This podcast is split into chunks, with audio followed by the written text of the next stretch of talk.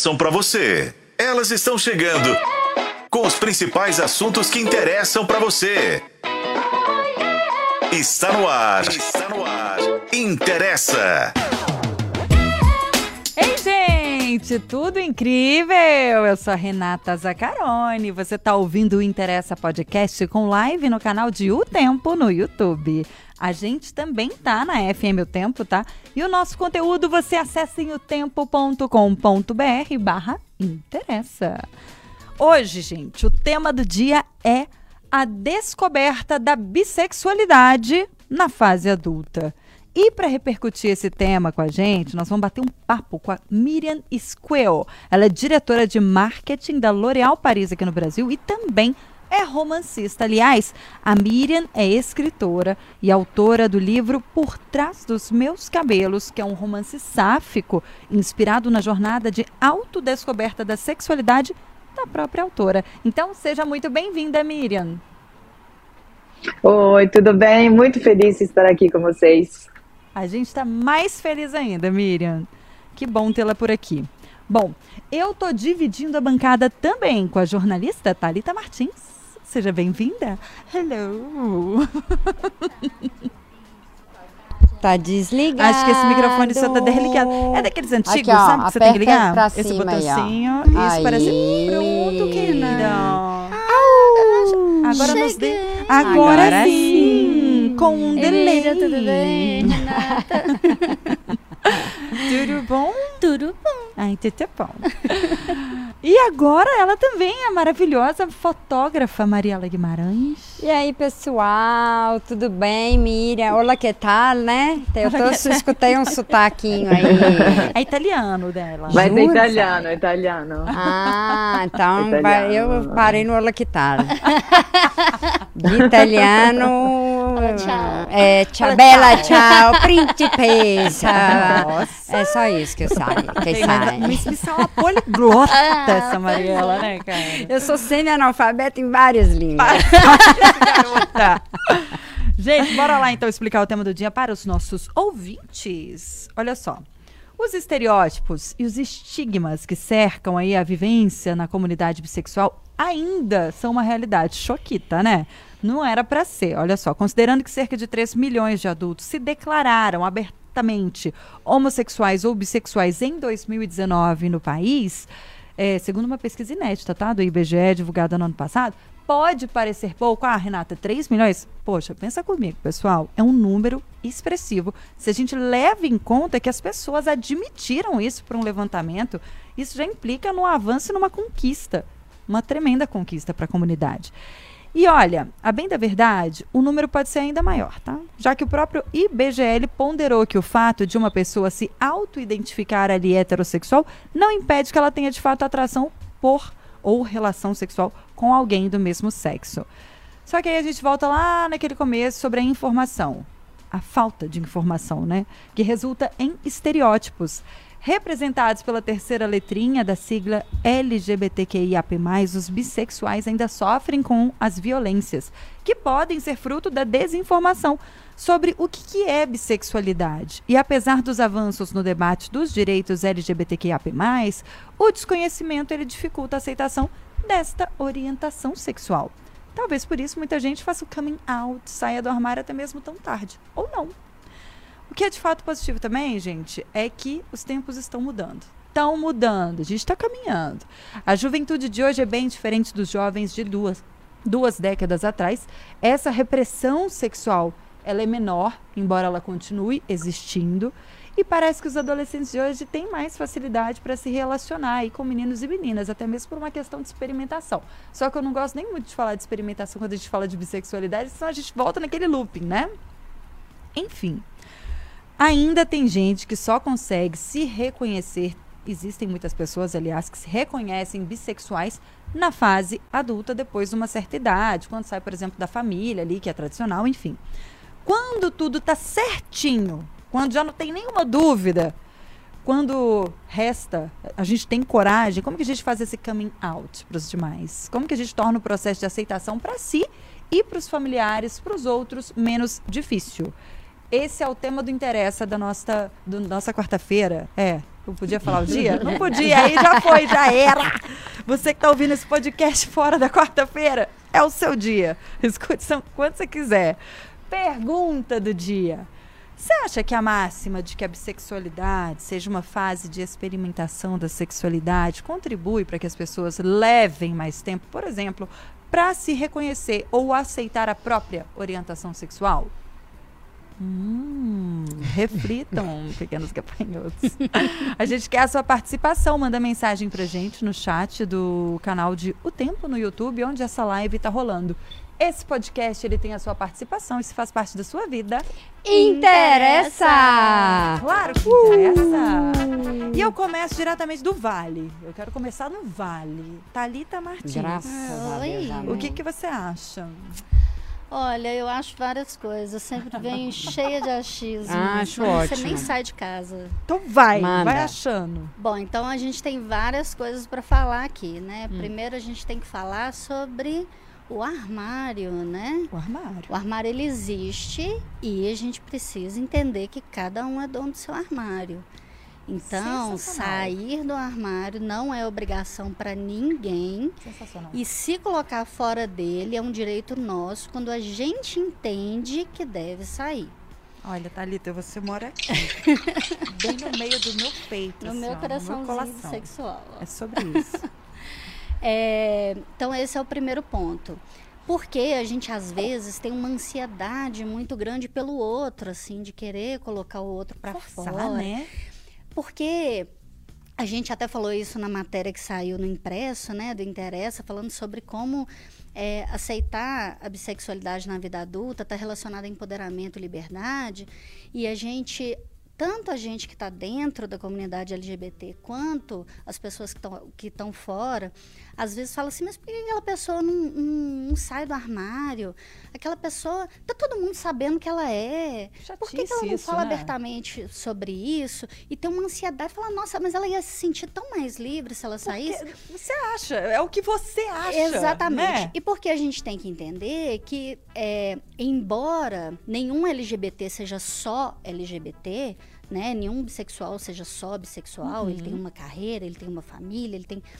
Todas essas outras relações vão ser impactadas pelo fato de uma pessoa se assumir, seja bissexual, seja de qualquer outra sexualidade ou identidade de gênero, porque a gente vive numa sociedade que é preconceituosa. Não dá pra gente falar, "Ah, mas a pessoa tem uma família bacana, mas ela trabalha num lugar que é bacana. Mas a gente não pode esquecer de toda uma construção social que existe, onde a gente está inserido e que a pessoa sabe que isso vai impactar a vida dela de alguma forma. Então talvez ela não esteja preparada para sair. Pra lidar com isso, né? Exatamente. E é um direito dela escolher quando ela vai fazer isso. Perfeito, perfeito. Então esse é o nosso primeiro ponto. Segundo Adoro ponto. que a Thalita, ela vem assim, ela veio pronta para O, o segundo debate. ponto é que a gente fala tanto quando a gente vai falar de LGBT, né? Que a gente fala assim, que as pessoas falam, porque para que tanta letra? Para que tanto nome? Para que sair falando as coisas? E, e tem uma, uma letrinha que não tá lá na, na sigla, mas que para nós bissexuais e para pessoas pansexuais também é, afeta muito, que é o termo monossexual. Porque a sociedade, quando a gente fala de padrão, a gente está falando de uma sociedade é, cujo padrão é branco, é heterossexual, é, é, não tem deficiência, é homem, é cisexual e é monossexual.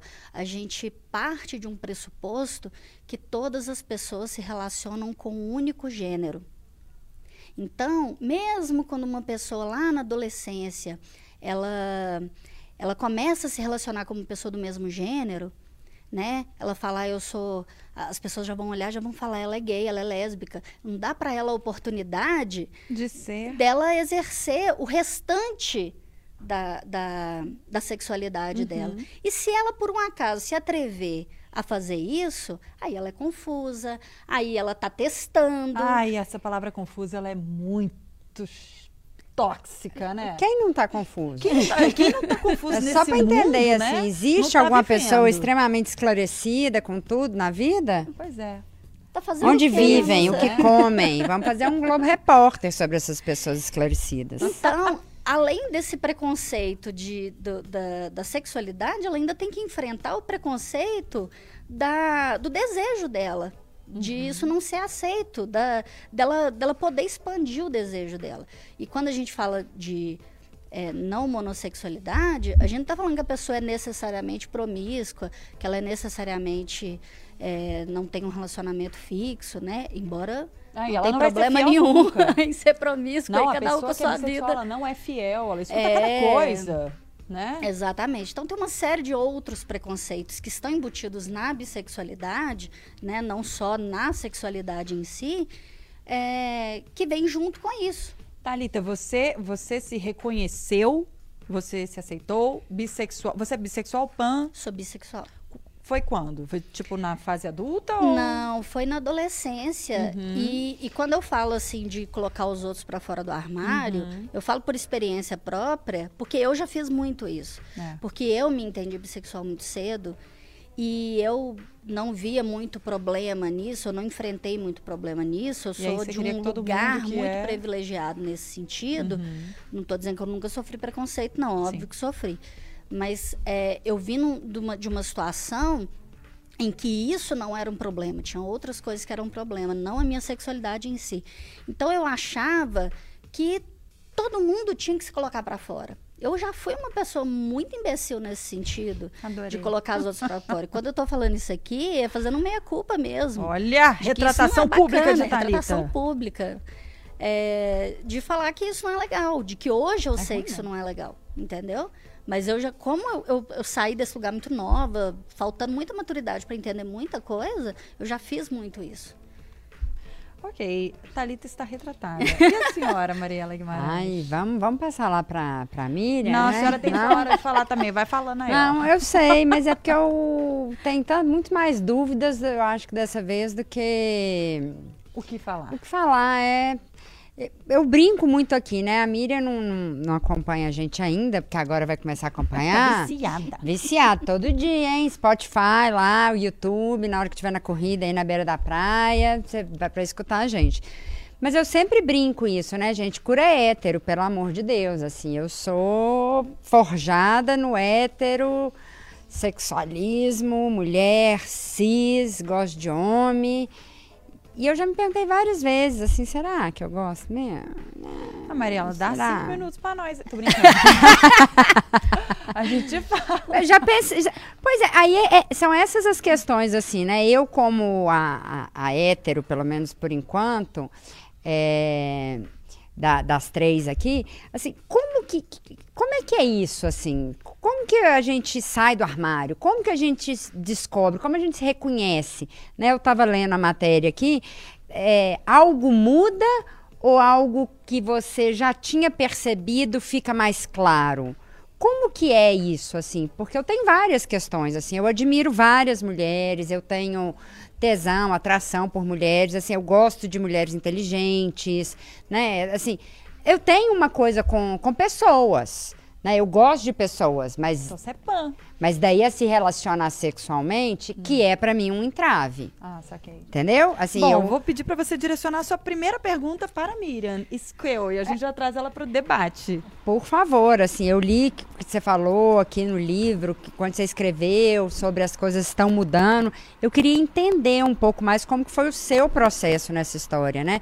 Você entendeu que as coisas mudaram de uma hora para outra depois da fase adulta, ou você já tinha percebido algum traço disso anteriormente e a gente só vai pondo para debaixo do tapete e fala: "Não, não é possível, eu não gosto disso, eu gosto de homem, eu gosto de que eu, sabe, tem umas coisas eu falo, será que eu gosto de mulher? Eu falo, não, eu gosto de homem, o que, que é isso? Eu tenho que gostar de homem. E que- quem tem o quê, gente? Eu nasci no século passado, gente, então vocês me desculpem, entendeu? Sou de um outro, um outro tempo ali. Então, as pessoas mais jovens, eu acho que isso é uma outra questão, né? Que o povo fala da experimentação como se isso fosse ruim. Né? Fala, ai, eu duvido que essa menina, né, adolescentes que ficam Sabe com homens e com coisa? mulheres, ai, isso aí é porque foi influenciada pelos Modinha. amiguinhos, é modinha, É bib de festinha. Né? E eu acho que eles são muito mais espertos do que eu fui, entendeu? Se eu tivesse experimentado mais, provavelmente eu já estava mais bem resolvida. Mas conta pra gente, Miriam, como que foi esse seu processo?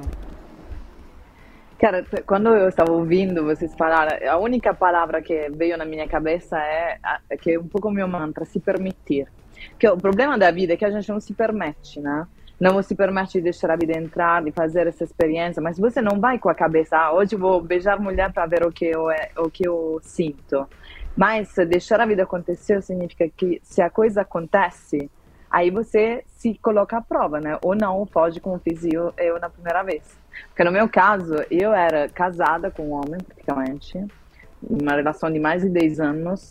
Sinceramente, sempre heteronormativa, eu venho do sul da Itália, então, assim, referências de mulheres bi ou lésbica eram zero na minha vida, completamente zero. E aí, um, ehm, o que aconteceu foi que a minha melhor amiga, dentro de uma festa, Tá me ouvindo, gente? Sim, ô oh, menina, com okay. toda atenção. Porque não, não vejo mais, mais, você. É que a minha, minha, melhor amiga, numa festa, a gente estava, tipo, eu, ela e um cara, ela também namorava há 10 anos, tipo, as duas heteríssimas, e eu tinha a convicção que ela que, quisesse pegar o cara que estava com a gente, que era um pouco o peguete dela nessa época. E um momento, tipo, ninguém tinha bebido, então tinha zero interação de álcool, nada disso. Ela olha pra mim e faz, faz assim olha, você acha que eu quero beijar ele, mas é você que quer beijar. E ela me pegou realmente assim e me deu um beijo. E eu paniquei na hora, tipo assim, total. E eu fugi daquele, tipo, não correspondia o beijo, fui correndo no banheiro. eu falei, gente, que porra é essa, sabe? tipo, enlouqueceu, sabe? Aí, mas eh, naquele momento começou, a minha reação foi muito estranha, porque eu não estava, tipo, tinha um, uma sorta de dualismo de uma parte é, completamente de, de recusar o que estava acontecendo, sabe? De não querer fazer parte da experiência. E do outro lado, uma, uma atração quase para para ver o que dava, sabe? Para beijar ela. Até porque eu tinha um sentimento de amizade um pouco profundo com ela e tal. Então, isso foi o começo da minha descoberta, no sentido que eu fugi disso por muito tempo. Era minha melhor amiga, mesmo se as coisas entre nós estavam mudando um pouquinho uh, na, na, na, provocação, mas a gente não falava e tal. Até que um, um dia a gente foi jantar, depois desse jantar, é, a gente foi por uma festa, aí o álcool da festa, né, que ajuda todo mundo. É, a coragem. gente se beijou, é, dá uma coragem, e depois desse beijo a gente foi para casa, a gente transou e tal. E foi a coisa mais natural do universo, né? É porque a gente vive isso uh, como um monstro quase, né? Algo que não pertence a nós, do, do qual não somos capazes e tudo mais. Mas, na verdade, quando você experimenta o ato, é a coisa mais natural do mundo. Porque mulher conhece o corpo da mulher, banalmente, né? É, mas mesmo assim, eu demorei muito tempo depois. Primeiro porque né, tinha um negócio da minha relação, etc. Segundo porque eu lembro, por um fatto di non ter referência, eu já morava no norte da Itália e tal, mas eu procurava na internet como descobrir se você é bissexual. E eu me lembro perfeitamente Você achou? de procurar isso. Ou como. Não achei nada. Tinha teste um até que você aqui, quer né? fazer. Tem mesmo 15 com teste. É. é, exatamente. 15 perguntas para entender. Mas não era ainda. Estamos falando de anos atrás, né? 10 anos atrás, talvez.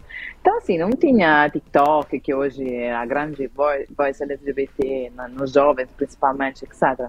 Então, assim, eu fiquei lá procurando no Google, com a minha amiga continuava esse negócio esquisito, que a gente se beijava, mas não se podia falar sobre.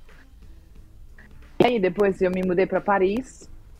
Em Paris eu comecei a me permitir um pouco, sabe? Porque um, essa, essa, isso que estava acontecendo com essa minha amiga não me estava deixando com muitas perguntas e instável nesse sentido, né? Não, não conseguia ter quase controle das minhas emoções e tal. E aí eu pensei, cara, eu vou me colocar à prova, né? Vou encontrar alguém e vou ver se é porque eu sou bissexual ou se porque estou apaixonada agora por minha amiga, se tenho algo para minha amiga. Então, toda essa história para falar que isso foi o começo de, de começar a, experimentar, é, mas levou muito tempo, mesmo eu ficando com e tendo essa experiência física, ainda não consegui entender. Eu consegui entender realmente quando me apaixonei pela primeira vez. Aí foi mais claro. Mas, e aí, quando começou a ficar mais claro para mim, comecei a ter uma visão na retrospectiva para tentar entender se tinha alguns sinais na minha adolescência uh, sobre a minha sexualidade.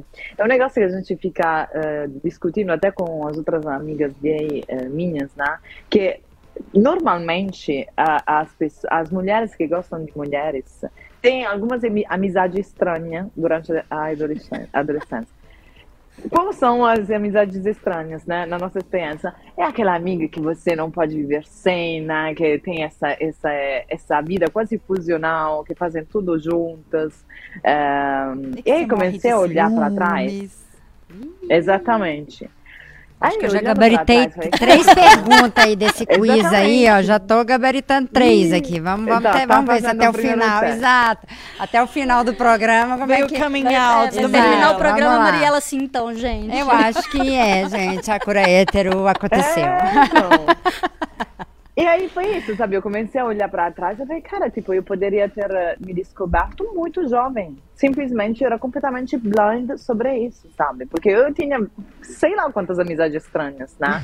é, só que nunca tive desejo físico. Talvez uma vez que eu pensei que, que eu comecei a refletir sobre que o que divide a amizade e o amor é o toque físico, né? Então, é, eu estava mais nessa reflexão, mas em nenhum momento pensei, ah, nossa, que vontade. E, realmente eu não conhecia ninguém. Tanto que ainda agora, todas as pessoas da minha época, da minha classe lá no sul da Itália, ninguém é gay, bi, etc. Eu acho que sou escândalo do sul da Itália, né? Mas foda-se também. É, é, por isso, é por isso também, assim, eu fiquei refletindo tanto tempo sobre quanto é triste é, a gente não se permitir de viver. Porque é esse o ponto. Para mim, é um pouco, né, vocês estão falando que eu escrevi... O... E o ponto era muito sobre isso, né? No sentido... É, é, o, grande, o grande gesto de amor que eu fiz para mim foi aprender a me amar. Mas para aprender a me amar, eu tive que amar a liberdade sobre qualquer outra coisa. É um ato que que é violento para si também, né? Porque de qualquer forma você vai empatar outro, vai vai ser recusado de alguma forma para os outros e tal. Então, e, e, mesmo quando você procura, né? no caso eu fazia os quiz online, mas na literatura tem muito pouca referência sobre isso. Então, ou você se descobre dentro da, da adolescência, ou não tem mais referência para você, sabe? Essa é a sensação que eu tinha eh, na época. Então, tem algo, alguma coisa que aparecia em Grey's Anatomy, em Orange is the New Black, que era na época que estreava né, no, nos mídias, etc. Mas ainda assim, eu acho pouco. Hoje, se você vai no Netflix para procurar qualquer conteúdo nesse sentido, você vai achar muito pouco. É, então, questão... Então, eu acho que eu é, eu, só a questão da bissexualidade, né, que eu acho que é um, ainda é mais complexo do que ser gay. Porque a pessoa, quando você fala assim, eu sou bi, quando é homem, fala, ah, não é homem o bastante para falar que é, que é gay. Né? E quando uhum. é mulher, fica, ah, falta. É porque não arruma um homem ainda para dar um jeito, não sei aí, ó. Não, e tanto é que recentemente a gente teve aquele caso numa padaria, acho que foi em Belo Horizonte, Sim, né? Foi. Acho que um, em São, São Paulo, Paulo isso, de um casal, né, de, de, de, mulheres que foi abordado de uma forma super assim agressiva, ignorante por um cidadão que se achou no direito de opinar da relação delas e ainda falou que o que faltava era um um Pênis. falo. É, um falo. É, exato. Naquela relação, né? Para validar aquela relação, você precisa ter um pênis, gente. É. Porque eu já acho uma questão que, para quem tá vivendo, já deve ser tão complexo a gente entender os sentimentos e todas essas coisas. E na hora que a gente ainda tem, né, fala isso pro outro, ainda vem um julgamento de fora para dentro, falando, né? Não, mas não é possível, você tem que escolher. Você tem, você gosta de homem o ou de mulher? O muro não existe, cara. O lance Olha, todo é que o muro não existe, né? Olha, eu lembro perfeitamente, eu estava, eu era em Paris naquela época, estava morava em Paris e como estava vivendo esse tormento interior, eu uh, fui procurar um psi. E na época, a Europa tem uma cultura da psicologia muito diferente daqui. Eh, aqui, todo mundo vai no psicólogo, faz parte do bem-estar. É. Na Europa, você vai no psicólogo se você tem um problema grave para resolver. Então, eu era entrada na cabeça que eu tinha um problema grave para resolver. E quando eu falava com essa psicóloga, ela falou para mim um momento, Miriam, mas você tem que escolher Tipo, se você gosta de homem ou se você gosta de mulher. E eu fiquei chocada com aquela frase, sabe? Isso é tipo o auge do preconceito uhum. em todo uhum. sentido.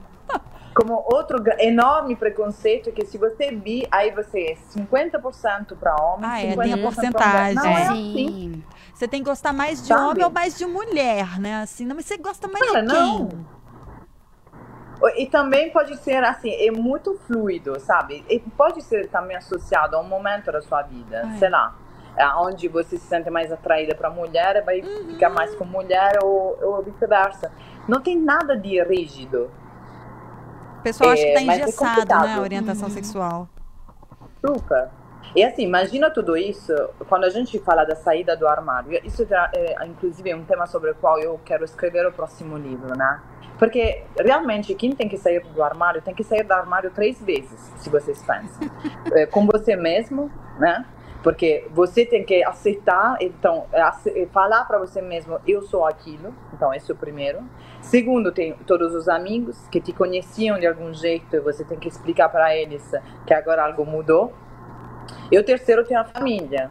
Por exemplo, eu consegui fazer esse terceiro passo da família só com o lançamento do livro. É, os meus pais, no sul da Itália, são católicos, sempre me vieram como heterossexual, como até assim, um protótipo não é? heterossexual de alguma forma. Então eu ficava com muito receio de falar para eles que eu, que eu era bi, porque eu falava, cara, e se daqui um ano eu me apaixono por um homem? Aí eles vão ficar confusos. Mas ah, eu acho que o livro me deu muita coragem nesse sentido, sabe? De, de assumir a minha história, de abraçá-la, de falar para os meus pais: olha, eu vou falar para vocês, eu sou. E o livro é sobre isso porque eu quero falar sobre isso também, sabe? Então. Mas é um processo muito complexo. Imagina isso sendo complexo eh, em cidade grande como Rio de Janeiro, como São Paulo, não sei.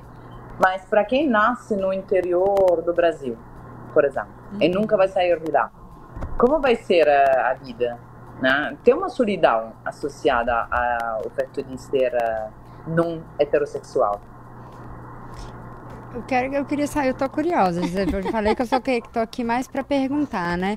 E como é que foi para os seus pais, assim? Foi tranquilo? É só para quem tá Foi escutando super. com a gente, né? Escutando a gente, às vezes tá com vontade Com também, com né, receio de, falar. comunicar a família. Como é que você. Gente, escreva um livro, é uma boa, mas é complicado, entendeu? É, Não é todo leva um mundo que tem esse dom, leva um tempo, assim, e tudo, mas se não der para escrever um livro, Miriam vai dar uma outra dica aí. Como é que você conseguiu chegar para conversar isso com eles? Olha, foi super difícil, assim. É, foi um momento muito emocionante para mim, mas que eu tive que preparar. No sentido que o dia anterior eu, eu tenho uma relação muito boa com os meus pais, muito amor, eles se amam muito. Então, assim, a gente é uma, uma família linda nesse sentido. E aí, mas eu tenho muito medo da- do julgamento da minha mãe, principalmente, né? Que é uma mulher forte, dura, foi sempre um pouco militar comigo. E aí, o dia anterior da ligação, eu estava indo no escritório, então não ia ter tempo para ligar para ele. É, eu mandei uma mensagem para eles e falei: Olha, eu amanhã preciso de um tempo para conversar sobre, com vocês sobre algo importante para mim. Aí a minha mãe começou: Nossa, tem uma doença, ou ó, algo está acontecendo, muda de país, larga o trabalho, assim. Me mandava mensagem toda hora para saber qual era o problema, mas eu tranquilizei que nada de grave estava acontecendo. E aí eu liguei para eles assim, na FaceTime. Eu falei o seguinte, então, eu eh, vou falar tudo de uma vez, então vocês não me interrompem, mas eu falei na, na emoção. Então eu falei, cara, é, eu, é, eu estou solteira faz muito tempo, mas na verdade não estou realmente, não estava completamente solteira, no sentido que eu não namorei mais homens depois do meu ex-namorado, mas eh, eu namorei algumas mulheres. Isso para dizer que eu me identifico como bissexual. E que então pode acontecer que no futuro, porque nesse momento eu não tenho ninguém, mas pode acontecer que eu namore mulheres ou que eu namoro, namore homens. Mas eh, eh, hoje eu sinto uma atração maior para mulheres, então isso pode acontecer. É, eu, livro, é, eu fiz assim, eu peguei o livro e falei, está vendo isso, que vocês são muito curiosos? Então, o livro também é sobre isso, é sobre essa história. Eu queria contar hum, como foi meu processo de descoberta, o que aconteceu, como eu me senti. Eu queria normalizar aquilo.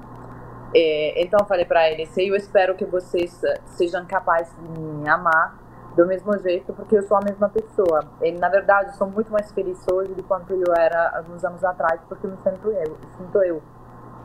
E aí começa a assistir a minha mãe, começa a chorar, assim, do lado. Tô quase. Porque eu falava, eu, eu falei para eles, assim, É, eu queria falar para vocês isso faz tanto tempo, mas cada vez é, eu não tive coragem. Eu não tive coragem, isso realmente, porque às vezes eu me lembro, a gente estava no Portugal um momento, estava lá, agora vai, era Natal, eu queria falar.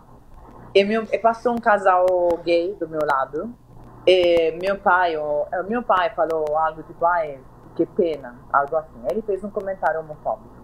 E, cara, isso me destruiu, sabe? Uhum. Tipo, porque eu não vi nenhuma abertura, claramente, para falar. E era Natal, era um momento. Eu moro longe, então sempre pensei, ah, não, não é preciso, mas é preciso, sabe?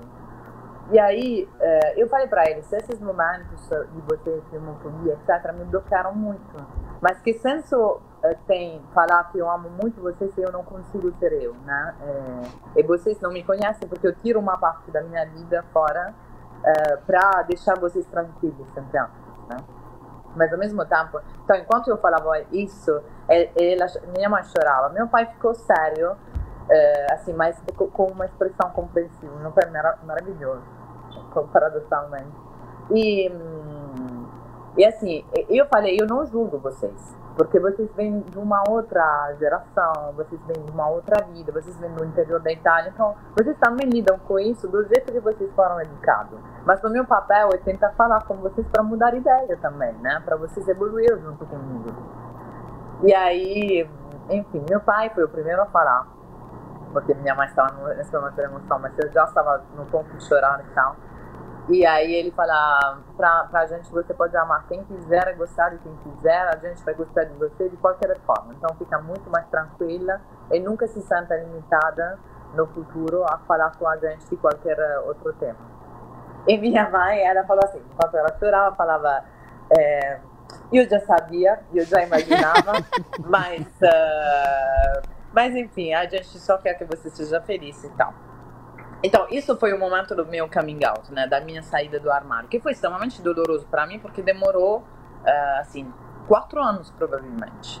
Uhum. É, né? Que eu madurava essa, essa coisa na cabeça, porque aconteceu nesses anos eu namorar alguém que era que eu achava legal, que eu queria dividir com eles, etc. Mas uh, que não deu. E agora, esse verão, eu voltei na Itália, né? Durante o verão europeu. E eu fui com todo o meu grupo de amigos gays e tal. E tinha uma, uma minha amiga que, inclusive, é lésbica, que estava comigo. E a minha mãe foi falar para mim duas vezes: Mas vocês estão namorando e tal. E aí eu senti que ela tinha essa abertura. Então, algo que anos atrás era impossível. Uhum. Mas mesmo assim, o processo contínuo uh, da gente da comunidade LGBT ter que educar o outro até fazer refletir junto com a gente, né? Porque não é que se você se declara de um dia para o outro e todo é, mundo vai te aceitar, vai se normalizar. Uhum. Exatamente. Tem um tempo aí que vai demorar. É, de novo, pegando a minha, a minha, experiência pessoal, esse verão a minha mãe, quando a gente ficou sozinha, é, soube de um outro primo meu que fez o coming out, etc. Ela, a um momento, ela falou, é, ela está preocupada sobre isso, né? É, aí ela perguntou para mim, mas como que é que todo mundo está virando gay nesse momento? Porque 20 anos atrás não era assim. Eu, cara, tipo, teve, tinha duas maneiras para responder. Ou ficar muito puta, que era uma opção, né? Ainda mais porque eu tinha acabado de falar sobre mim algumas semanas anterior. Ou é, falar, repensar o que eu falei no telefone, né? Do, do discurso da geração diferente, da educação diferente, etc. E ter um papel de educar o outro. Eu levei, tipo, peguei o meu tempo para explicar para ela, mas não é assim, as pessoas é, muitas pessoas são reprimidas, muitas pessoas não se permitem, e que agora a sociedade é mais aberta, as novas gerações estão dando aula é, para as velhas sobre se sentir mais livre. Então é um processo que quanto mais a gente avança, tanto mais vai ser vai se abrir, né? Mas, uh, enfim, é um processo. E eu sempre falo é, a saída do armário é algo complexo é, a partir de você mesmo a todas as pessoas que você vai incluir nesse processo. Mas então não precisa se pressionar também, né? É, vai demorar o tempo que vai demorar. Foda quem está julgando você porque você não está se assumindo. Muitas vezes, o negócio do preconceito. Os meus amigos falam para mim, ah, Miriam, você fala que é bi, mas você é completamente sapatão. Aí eu falo, mas qual seria o meu problema de falar que sou sapatão? Sabe? Aí, quando você beija um homem, fica dois minutos, quando você beija mulher, fica mais. sei lá, tipo, talvez estou na fase 80% é, sapatão e 20% homem, tá tudo bem também, sabe? Mas, e tudo isso, sabe o que é paradoxal? Que é uma, um preconceito também dentro da comunidade. Ah, sim. Isso Muitas vezes que faz esse comentário são pessoas gays. O bissexual tem muito fiscal na comunidade. Muito fiscal. Na comunidade fora dela, né? Fala assim, não, mas você, você tem certeza que é bissexual? Eu nunca te vi pegando mulher. Pô, mas você me conhece, cara, tem quanto tempo? Gente, eu nunca esqueço de uns amigos que eu tenho, tenho lá em Vitória, que eles falaram assim, eu acho que você é enveredou de vez. Oh. Falei, nossa. é, porque agora eu só te vejo com mulher. Eu, mas, gente, você tá sabendo mais de mim do que eu. É, é muito. Eu, eu, eu, tento entender por que, que as pessoas se sentem tão. Uh, uh, empoderadas mesmo para determinar o quanto é, até onde vai a sua orientação, sabe? O Sim. quanto bissexual você é. Mas você tem certeza? Você tem certeza? Olha, um outro quiz para fazer. Quanto bissexual você é? É. 10 perguntas. Ah, não, você vamos já, você já gabaritou oito questões aqui, acho que você já enveredou. É, e eu acho que é, ela, ela estava falando da questão das amizades é, estranhas, né, da adolescência e tal, Ah. que não necessariamente tinha é, um desejo sexual envolvido, mas que tinha um afeto. Afeto. E eu acho que isso é muito importante da gente falar, que sexualidade e afeto são coisas diferentes Uhum. e que o nosso desejo, o nosso afeto, eles podem estar direcionados a pessoas diferentes, né? A, a liberação sexual da mulher, inclusive, trouxe muito isso. A gente consegue transar com quem a gente não ama e no que diz respeito à sexualidade é a mesma coisa. É, e tá tudo bem. É, desde que haja respeito e consentimento, tá tudo bem, gente. Sabe? A gente tem que, desde que a gente não esteja fazendo mal a ninguém, tá tudo bem fazer tudo que a gente quiser fazer. Eu, Ah. eu tive a minha experiência, eu não acabei não relatando, né? Mas, assim, temos uma bancada bem valiosa. Aquelas valiosas. Valiosíssima, eu tô me sentindo... Nada, amor, venha. Aquelas nada, amor, venha. Da mãozinha batida. Eu, quando eu tinha 15 anos, eu comecei a ter. é, ter um afeto diferente pela minha melhor amiga. E aí eu ficava questionando, gente, o que que tá acontecendo, né, aqui? Porque, nossa, até então é só minha amiga e tal, tal, tal. E quando eu vi, eu estava perdidamente apaixonada pela minha amiga. Morria, sofria, porque ela estava namorando um colega nosso em comum. E eu ficava, Deus do céu. Mas sempre um pouco em negação com relação àquele sentimento. E até que mais pro ensino médio, assim, no terceiro ano, eu comecei a dar uns beijinhos. Ah, menina, eu tô aqui, não sei o que, tal, tal, tal. E sofri muito, sabe? Com, com dedos apontados pra mim, de que isso é errado, não faça isso, tal, tal, tal. E aquele medo também da minha família na época, ficar sabendo. Então, assim, eu tinha 15 anos, eu tô com 35. O meu coming out mesmo, ele veio com 28, quando eu me mudei pra Vitória, que eu me permiti. E aí eu, assim, já morava em Vitória desde os 26. Mas com 28, eu me permiti viver outras relações. Mas para minha família mesmo, foi com 30 e poucos. Que eu consegui sentar na mesa e falar assim: ó, a situação é a seguinte, eu sou assim, isso não muda a pessoa que eu sou, a minha orientação sexual é esta, eu continuo sendo a Renata, que é mãe do João, que é, é, enfim, a filha do pipipipopopô. E assim, levou um tempo de fato também para minha família compreender. A minha mãe sofreu, igual a sua, Miriam. Minha mãe deu aquela sentida ali, rapaz, que foi um trem tipo, nossa senhora.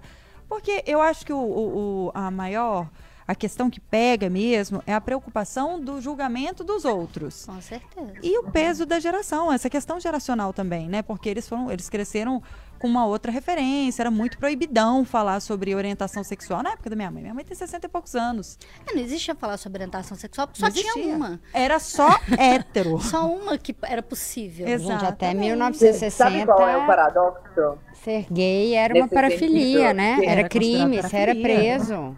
Então, Não, eu digo que outro paradoxo é que, na verdade, a sociedade não nasceu como heterossexual. exato. Porque se a gente olha na sociedade grega e romana, era completamente bi. Completamente. É Platone, mesmo. até o mito andrógeno, já começa a abrir eh, o espaço para a interpretação bissexual, sabe? No, no famoso, era no banquete que eles discutem sobre isso. Então, assim, e o problema é, com certeza, porque no momento onde o cristianesimo se impôs e ditou regras, é, muitas coisas foram reprimidas. Mas uh, o ato, principalmente a, a homossexualidade entre homens, era muito forte Muito na sociedade comum. grega e romana. Então, É, é, o, o- a história da monogamia, do casamento, da heterossexualidade, pessoal, não me cancelem, mas veio da religião, do Mas catolicismo. veio- assim. veio muito gente. depois de uma realidade que era, que era oposta Exatamente, isso. mas né? eles viram, ó, desse jeito aqui, ó, não vai dar certo. Fica difícil aqui. Tá controlar, difícil né? controlar Tá esse difícil povo aqui. controlar. Vamos juntar aqui, ó, o, o homem, né? Por que, que o homem queria casar e ter filhos? Por quê? Para não dividir herança, para não dividir, para saber quem que era o filho dele. Porque se a mulher transasse com mais de um, de quem que era o filho? Vê se eu vou criar filho do outro. Não É um pode. tremendo. né? Miriam, vou te Exato. pedir só uma coisinha, por gentileza, colocar o seu fone de novo, porque o seu áudio, ele tá um pouquinho chiado agora. Não sei se é o microfone da, da Miriam. você está virando É, é- bateria, então teve que recarregar um pouco. Mas tá Ah. Ah, melhorou. Agora, uma, uma. A Thalita, eu não sei, que ela não falou sobre isso, mas uma interseção entre Tá. Zaca e Miriam. Uma foi para Paris, outra foi para Vitória.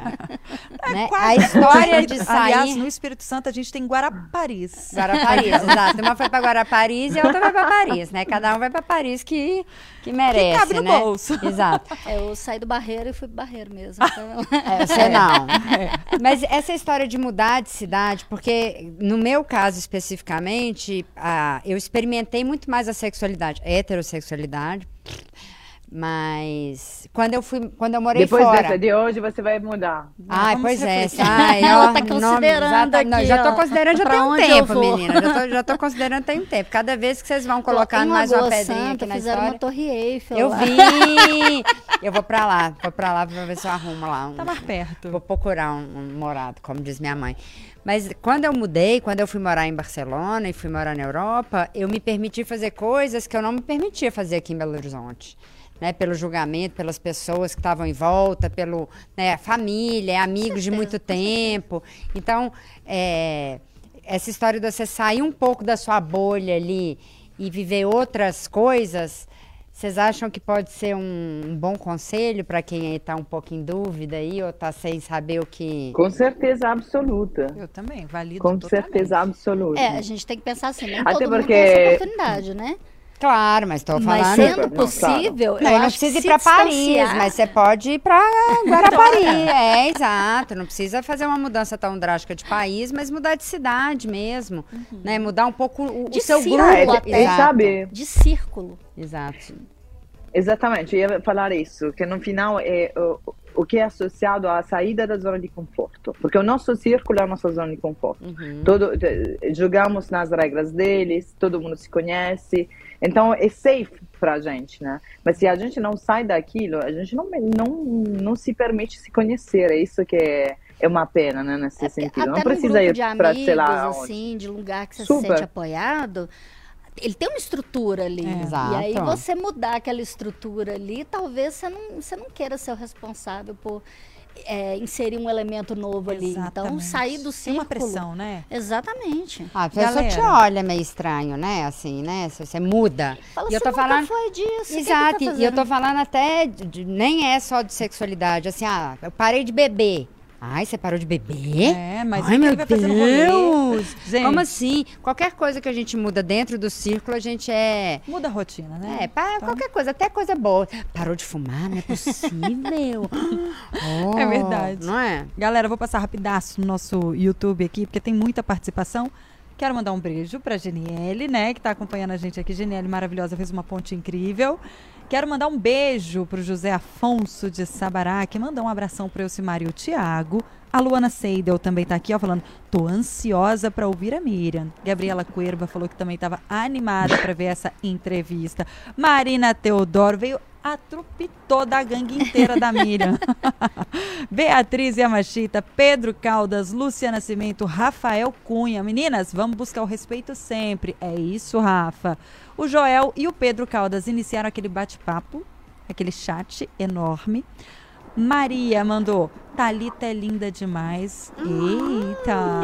Hum, É, que isso? É, isso, hein? sim, o negócio aqui Tá tá, virando funcionando, tá pegando um fogo esse de chat aqui, paquera gente. que é.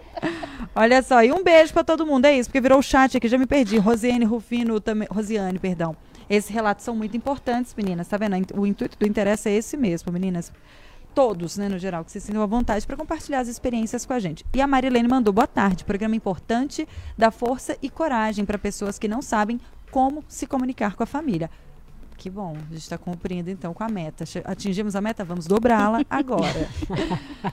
Ô, galera, é, eu anotei aqui uma pergunta que eu ia fazer, eu acabo me perdendo, porque a gente conversa, conversa, conversa. Ah, é, eu falo abertamente sobre a minha orientação sexual aqui com vocês, mas eu tenho, como a gente até falou, ninguém é obrigado a sair do armário, não tem que colar um outdoor porque eu me assumi né, por um determinado grupo para outro. Eu tenho limitações com relação a falar abertamente da minha orientação sexual. Determinados grupos, né? Aqui na empresa, conhecidamente, todo mundo sabe que eu sou bissexual. Mas, por exemplo, os amiguinhos do meu filho, não é uma coisa com que eu, com que eu vá falar com. Mas e com ele? Ah, não, meu filho sabe disso desde que ele tinha, sei lá. sei lá. De boa? Sete, oito anos. Pra ele, Tranquilaço, assim. tranquilaço. Inclusive, ele fala que o meu gosto para mulheres é sensacional e para homens é duvidoso. Ah, Ele sempre traz isso. Ele fala assim, Os "Nossa, homens mãe." é que são duvidosos, É. não é o meu gosto. É isso que eu falo. Homem que é. Ah, Tô brincando.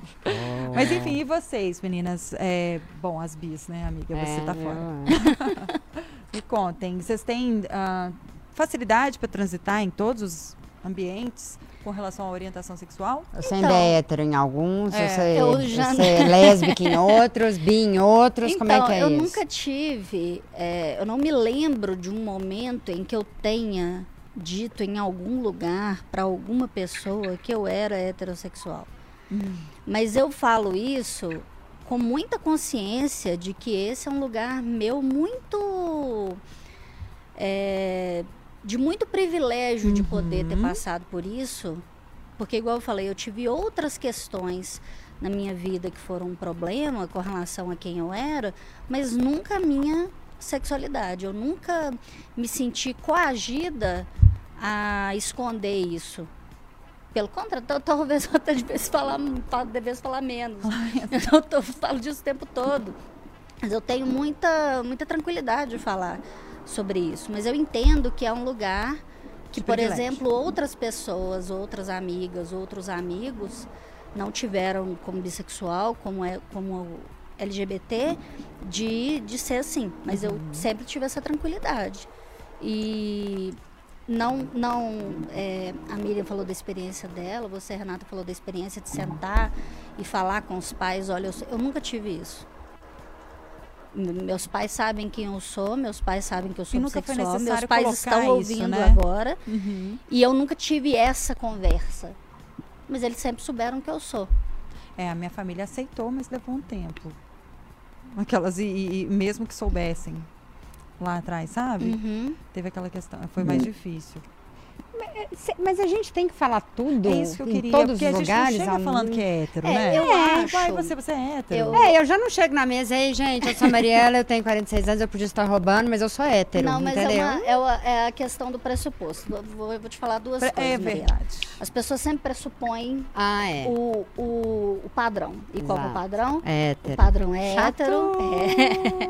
É. Agora tem uma outra coisa também, que é a questão do, do sair do armário e por que que é, é, a Miriam falou, né, que o comentário que a mãe dela fez assim, ah, mas agora de uns dois anos pra cá todo mundo tá virando, né? Mas por que que na vida adulta isso acontece, é, às vezes de uma maneira até tão surpreendente para pessoas que aparentemente nunca tinham dado essa Pinta. esse sina- esses sinais pinta. grandes, essa, essa pinta, né? É, a gente tem que pensar que ser adulto é, tem muito a ver com é, ser responsável pela própria narrativa, ser responsável por contar a própria história. A gente não, não, não consegue dominar todos os, os é, todos os pontos da nossa na- narrativa. A gente não escolhe onde a gente vai nascer, é, muitas vezes a gente não escolhe onde a gente vai morar. Um pouquinho a gente vai apaixonar, se apaixonar. A gente não escolhe determinados fatores, a gente escolhe outros, mas a gente não escolhe todos. Mas a gente escolhe como a gente vai contar essa história, como a gente vai reagir. E quando você deixa uma pessoa dizer quem é você, é, ou quando você deixa de viver a sua verdade, deixa de ver quem você é, por causa do ponto de vista da outra pessoa, quem está contando a sua história é outra É pessoa. outro. é. Sensacional. Ser adulto é ter domínio dessa narrativa. E a gente sabe que muitas vezes a gente não tem esse domínio para muitas questões, em muitos lugares, né? Não é tudo que a gente fala, que a gente quer falar. E eu não estou dizendo aqui que você tem autorização para sair falando ab- aberrações aí não, viu, gente? Presta atenção que eu estou falando aqui sobre questões pessoais, sobre questões que não dizem respeito a ninguém, que não afetam a vida de ninguém, que não eh, prejudicam a vida de ninguém. Eu estou falando aqui de questões próprias nossas. Estou falando da nossa história, do direito de contar a nossa história. É, as pessoas não saem por aí falando eu sou heterossexual, porque isso é o pressuposto que se espera de qualquer pessoa é que ela seja heterossexual. Uhum. Quando a gente diverge disso, mas que colocam na gente um selo do, daquilo que a gente não é, a gente sente necessidade de dizer: opa, eu não tô nessa caixinha aí, não. Beleza? Vira, vira até livro. Mas Vira até livro, né? É, porque, na verdade, o ideal é a gente não colocar pessoas em caixinhas, né? Mas a, gente, faz isso o tempo O todo. tempo todo, o Pra tempo tudo. todo. Então, É uma simplificação, né, da sociedade isso. sim, É a coisa mais fi- fácil que a gente tem para viver é colocar coisas na caixa, Exato. para simplificar a decodificação daquilo. Então, na vida adulta, é, essa questão de, de entender a própria sexualidade, falar a respeito dela, de vivê-la, é, é uma, uma parte de dominar a própria narrativa. É só isso. Perfeito. Nossa, Darita, Olha, pelo amor tenho- de Deus. Assim, eu queria mais umas 800 perguntas. Ah, Elsa, mas vai dar tempo não. Nós temos três Eu minutos e eu sei. quero a consideração final. Eu tô sabendo. Eu tô sabendo. Olha só, eu vou pedir para Miriam, nossa convidada maravilhosa, diga-se de passagem, para fazer a consideração final pra gente, né, Miriam? É, eu gostaria que você. Bom, qual que é a mensagem que você deixa para quem está nos ouvindo? Seja bissexual ou não, uma pessoa que convive com alguém que é bissexual, uma mensagem de respeito, uma, uma mensagem de empoderamento e também seus arrobas, onde que o pessoal te encontra e onde adquire o seu livro. Ai, já tô doida pra ler. Também. Nossa senhora, eu vou comprar saindo daqui. Ah, perfeito. Então, eu acho que a minha mensagem final é realmente sobre se permitir, de se entender, então, de se abrir às experiências, de, de experimentar coisas novas, mas eh, se escutando, porque não adianta, se você gosta de homens, está tudo bem, sabe? É, não precisa, porque tem essa moda agora que todo mundo tem que virar bi também. Não é necessário, sabe? Porque aí fica aí, vai na balada, beija um pouquinho, tem que beijar, beijar todo mundo. Não é, é isso o conceito da bissexualidade. E que também a bissexualidade não é algo que se define de maneira rígida em 50 por 50, 20, 80, nada disso. Então, para mim, é realmente de, de se permitir de viver uh, o que a gente sente de maneira muito livre e de tentar, um, assim, eh, deixar a vida entrar, de qualquer forma ela seja, sabe? E, e que, no, na verdade, no final, eu espero que todo mundo se apa- apaixone pelas pessoas, porque isso é possível também de maneira independente da sexualidade. Então, é um discurso ainda mais amplo. E sobre eh, minha, onde encontrar o meu livro. Então, o livro eh, está disponível na Amazon, também na Livraria Travessa de Ipanema, mas eu acho que na Amazon é a coisa mais eh, fácil. E vocês podem adquirir a, a parte física e a parte de Kindle também. Eh, em Instagram, eu sou Miriam, com M final, underscore Squeo, S-Q-U-E-O. Vou deixar na chat depois. E no TikTok. Miriam Squeo. Tá lá no. Instagram, viu, gente? Arroba programa interessa, tem- a gente tá marcando ela, viu? Então, É se ficou difícil aí de entender, corre lá e segue ela. Isso. É, porque o meu nome ninguém acerta. Sempre tem uma N a mais, ou o sobrenome está sempre escrito errado. Então, agora já acertei. É. Perfeito. Miriam, mais uma vez, muito obrigada pela sua disponibilidade, pela contribuição aqui no Interessa Podcast. Foi uma honra e um prazer tê-la com a gente. Os microfones estão sempre abertos para você voltar, tá bom? Eu vou. Obrigada, gente. Foi um E seu cabelo é prazer. maravilhoso. Assim, eu tô, Não, esse cabelo. Obrigada. Eu tô, eu tô fixada aqui no- na beleza, na sua beleza, da bele, na Mas energia é por na isso sua que beleza. eu cha- chamei, chamei o livro de Por Trás dos Meus Cabelos. Eu imaginei. Porque isso é o que a gente vê, né? É, performando, feminilidade, que é trem todo, né, Miriam, que a gente conversou até antes. Maravilhosa. Muito obrigada, Miriam. Muito Super. obrigada. Obrigada, Um meninas. Um beijo. Tchau, beijo. Tchau. Tchau, tchau. Thalitinha, é, con- Ai, ai. é contigo. Ah, gente, olha, o que eu tenho pra dizer é isso. Seja feliz. É, o armário é seu, sabe? Saia dele quando quiser. Se É, quiser. se quiser. É, respeite quem você é, sobretudo. É, tome conta da sua narrativa, conte a sua história do jeito que você deve achar, achar que deve ser. É, e é isso, seja feliz, só isso. Lindo. Vi vários glitterzinhos assim, trim, em volta de Thalita.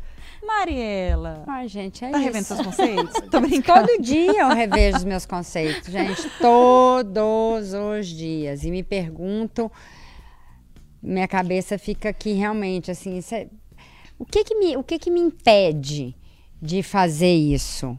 Né? É, é falta de vontade, é alguma marra, é preconceito, né? Fiz terapia hoje, então, né? Vamos lá, vamos levar isso para terapia, porque é isso, assim, às vezes é uma marra nossa, né? Que às vezes não tem nada a ver com o outro.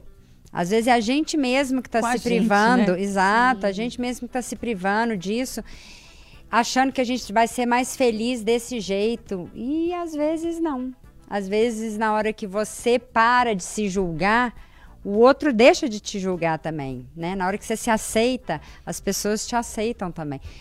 Tô, né? Tô falando isso no melhor dos mundos, viu, gente? O que tem de preconceito aí, tá é só abrir a internet, jornal. Que o tá? hate tem, vem. Exatamente, tem muita coisa ruim aí. Mas entre os- o seu grupo, provavelmente você vai ser aceito se você Ou você tá andando com as pessoas erradas. Exato, né, você tá andando com as pessoas erradas. Então, eu acho que vamos parar de, Não quer de, tarde de pra se se julgar. assumir, não quer tarde pra mudar de amigo. É, também. isso aí é Gente, de lei, cara. é isso. Nunca é tarde pra se assumir, nunca é tarde pra mudar de amiga. E é isso, a gente vai ficando por aqui. E depois a gente volta. Um beijo, tchau. Galera, é isso mesmo, tá? Ó, eu vou falar bem breve aqui o que eu penso também sobre Ai, Deus. isso. E eu escrevi porque senão eu me perco, tá? Ó, bissexualidade não é fase de experimentação. Espero que essa lição tenha sido aprendida, tá? Muitas pessoas não entendem direito a bissexualidade, aí vem a encarar como uma fase de experimentação, transição para um comportamento homo ou heterossexual. Pode acontecer? Pode, mas não é regra. A confusão que ela perpassa a bissexualidade é, na verdade, uma função opressiva, tá, gente? Como estar em cima de um muro que divide entre homossexuais e heterossexuais. Esse muro não existe, tá? A não ser na mente dessas pessoas que dividem de forma rígida e binária a sexualidade. Bissexual não é homossexual que não se aceita totalmente. O bissexual não é imoral, não é perverso, não é superficial, não é hedonista, não é infeliz, não é incompleto, tá? Por favor, vamos entender isso.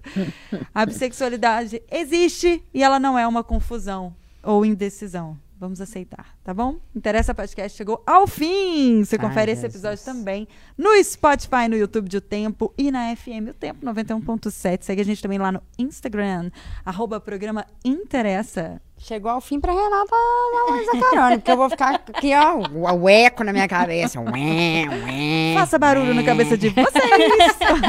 um beijo, até a próxima. Beijo!